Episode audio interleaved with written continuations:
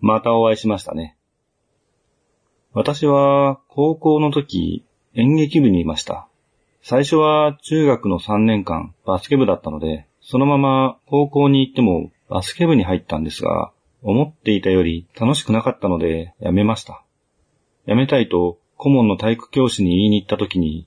若干切れ気味で、お前そもそもどんだけ出てたんだよ、みたいなことを聞かれました。そういえば、最初の何日かしか行ってないし、その体育教師ともほぼ絡みがなかったので、俺のこと知らないよなって思ったんですけど、一応区切りというか、所属の管理とかしているかもしれないので、言わないわけにはいかないなって思ったんですよね。今思うと、多分そういうしっかりとした管理、つまり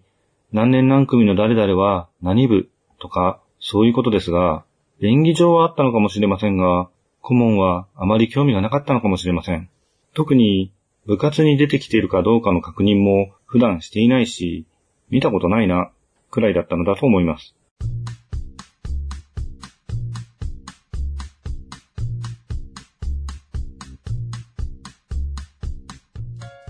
そして人事の管理を行っている今の立場で見ると、あの時の顧問は管理者として問題があるなと思いますね。あの時私が辞めたことで実際には友人と二人で言いに行ったので私たち二人がということになりますが口火を切った形になってその年の一年生がどっと辞めたんですよね。特に私と友人は身長が180センチくらいだったんですが他に二人180センチ以上の一年生がいたんです。一人は元バスケ部でそこそこうまく、もう一人は初心者でしたが2メートルくらいありました。その二人が辞めた時は激高したと言っていました。その時飲んでいた飲み物の入った紙コップを握りつぶしたらしいですよ。管理者として問題があるというのは、こういうことで激高するという部分ではありません。そもそも激高する意味もわからないですが、一度バスケ部でやっていこうとしていた生徒が辞めようとする理由を彼は理解しようとしていなかったという部分が問題あると思うのです。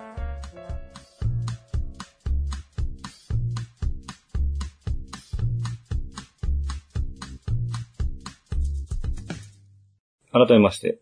夕闇堂の根岸です。勘違いしてはいけないのは、教育の一環として部活動があるにしても、それを続けるかどうかは、生徒本人の意思によるものでなくてはいけません。本来そこに強制力はないですよね。続けさせたいのならば、そうなるように環境整備をするべきです。もちろん、教師側が何をしても結局続けられない生徒もいると思います。こういう場合、大体続けられないのは根気がないとか、根性がないとか、言ってしまいがちなんですけど、そこに魅力がないからというものだと思うんですよね。正直、きついとか、ついていけないと思うよりも、つまらないなと思ってしまったんですよね。バスケがつまらないとは思いませんよ。中学で3年間やっていましたし、一応スタメンに入ったりもしました。すごく弱いチームでしたけどね。バスケ部から生物部を経て演劇部に入りました。生物部はその時仲の良かった友人に誘われて入ったんですけど、何をしているのかわからない部活でしたね。その友達も生物が好きで入ったという感じでもなく、どこかに所属しないといけないという学校のルールの逃げ道として入っている感じでしたね。演劇部はちょっと興味があったので、2年に学年が変わった時に入りました。先輩も同学年も、さらに新しく入った1年生も女子しかいなかったので、とても歓迎されましたね。その時も友人と一緒に入ったので、男子は2人ってことですね。意外とその時は友人がいたんですね。演劇部は結構他校との交流があって、そこには男子生徒もいたので、それほど肩身の狭い感じではなかったんですけど、自分の学校は女子しかいなかったので、部室がありませんでした。いや、あったんですけど、物質棟の2階は女子部のエリアで男子禁制が暗黙のルールとしてあったんですよね。とにかく入りづらかったんですよ。合宿の時も男子2人だけのために風呂を沸かせないからっていう理由で、女子の後に女子風呂に入る羽目になりました。そんなにいいもんじゃないですよ。さて、なぜ演劇部の話をしているかというと、最近読んだ舞台系の漫画の話をしようかと思ったんですよ。舞台系漫画というくくりが正しいのかはわかりませんが、舞台や演劇を題材にした漫画というのはあります。芸能界をテーマの軸にしているものや、演技やお芝居をテーマの軸にしているものが一般的です。懐かしい作品で言うと、ガラスの仮面とか、懐かしいというか、まあ未完のまま一応まだ続いているってことになってるんですかね。あとはザ・スターなんてのもありました。ザ・スター知ってますか？昔、少年マガジンに連載していた島崎ゆずるさんの作品です。初期の原案は藤本ひとみさんらしいですよ。最近だと、週刊少年ジャンプで連載中のアクタージュもお芝居を軸にした漫画ですよね。芸能界をテーマにしたお話は、ここ何年か続いていたアイドルブームの影響があって、アイドルによっていましたが、やっぱり芸能で思い浮かべるのは俳優さんですよね。女優さんは女の子が憧れる職業の一つです。いや、今は違うかもしれませんが、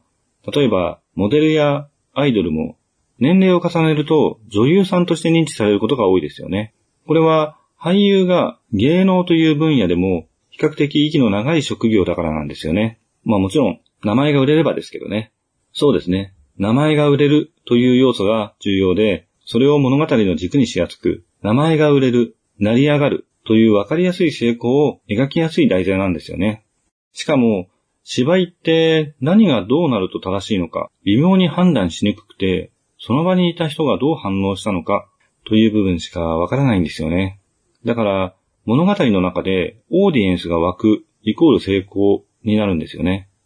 こちらは、あ、そうなんだ、それでいいんだ、と納得せざるを得ないんですよね。今回もう一つ、月産で大菅めぐみさんが連載しているマチネとソワレという漫画の話もしたいなって思ったんですよね。大曽我めぐみさんは、週刊少年サンデーで、伊坂幸太郎さんの魔王をコミカライズした魔王ジュブナイルリミックスを連載されていました。魔王ジブナイルリミックスは、比較的短い作品だった魔王を、伊坂幸太郎さんの初期の作品のオマージュを散りばめて、原作のというよりも、伊坂幸太郎作品のファンがより楽しめるようにと、とても大胆なアレンジがされた作品となっていました。ファンの多い作品、グラスホッパーのキャラクターが結構しっかり出てきていましたね。後の作品、ワルツはそのキャラクターのスピンオフ作品という位置でした。グラスホッパー自体は別の方がコミカライズしています。原作が角川書店なので、コミックチャージという角川書店が出していた雑誌に、井田博人さんが連載されていました。コミックチャージはもう休刊してしまいましたがね。井田博人さんといえば、お前はまだ群馬を知らないが有名ですね。伊坂幸太郎さんの作品が好きだったので、大菅めぐみさんの作品にも触れていたんですけど、その大菅さんの最近の連載が、マチネとソワレで、芝居をテーマにしていると知り、ちょっと気になっていました。マチネとソワレは、舞台用語で昼公演と夜公演という意味です。野球で言うなら、デイゲームとナイターですね。簡単なあらすじを言うと、5年前に他界している誰もが認める天才役者の兄、みゆきと同じ芝居の世界を生きる三谷誠が主人公の物語です。誠にも役者としての才能はありましたが、どうしても天才と認知されている兄の影が拭えない世界に苦悩しています。実際に周りの人間は天才役者、三谷みゆきを通してしか誠を見てくれていません。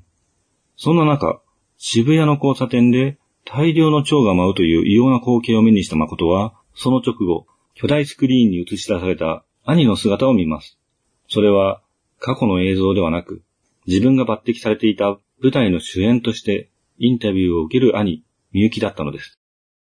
平行世界、パラレルワールドものですね。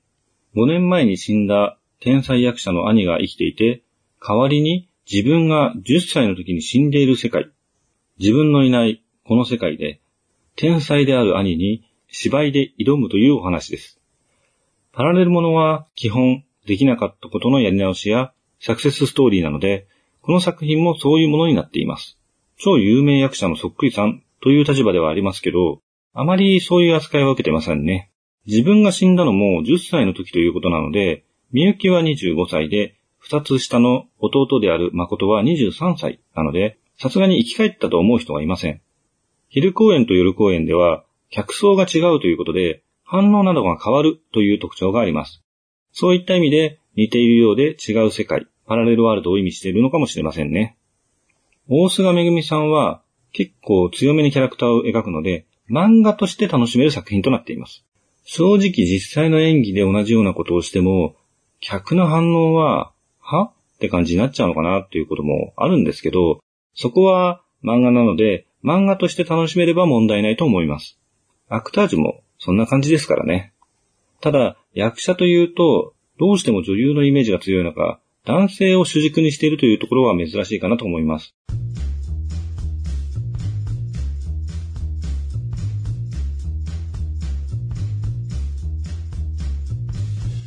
まあ、ザ・スターは男性でしたけどね、主人公は。あと、いつもこういう作品で思うことなんですけど、高校演劇の公演とかではなく、工業としての公演なわけですから、普通は期間中に何公演もやるはずですよね。なんか初回公演ぶっつけ本番の演出があったりして、その演技千秋楽までどうやって演じたの？っていうのは割とあるんですよね。役者によってはアドリブが多く、毎回違うことをしているっていうタイプの人もいますけど、それはこういう漫画で表現される演技の質とはちょっと違った技術になってしまいますよね。普段は大根役者なんだけど、初回の公演で奇跡的に面白い演技をして、成功を収めた結果、千秋楽まで満員御礼、興行成功なんてのはありえませんよ。本一冊丸暗記するくらい芝居の稽古ってのはやるもんですからね。映画やテレビとは違い、同じ演技の繰り返しを求められるのが舞台ですからね。この番組は架空の中古書店、夕闇堂がお送りしました。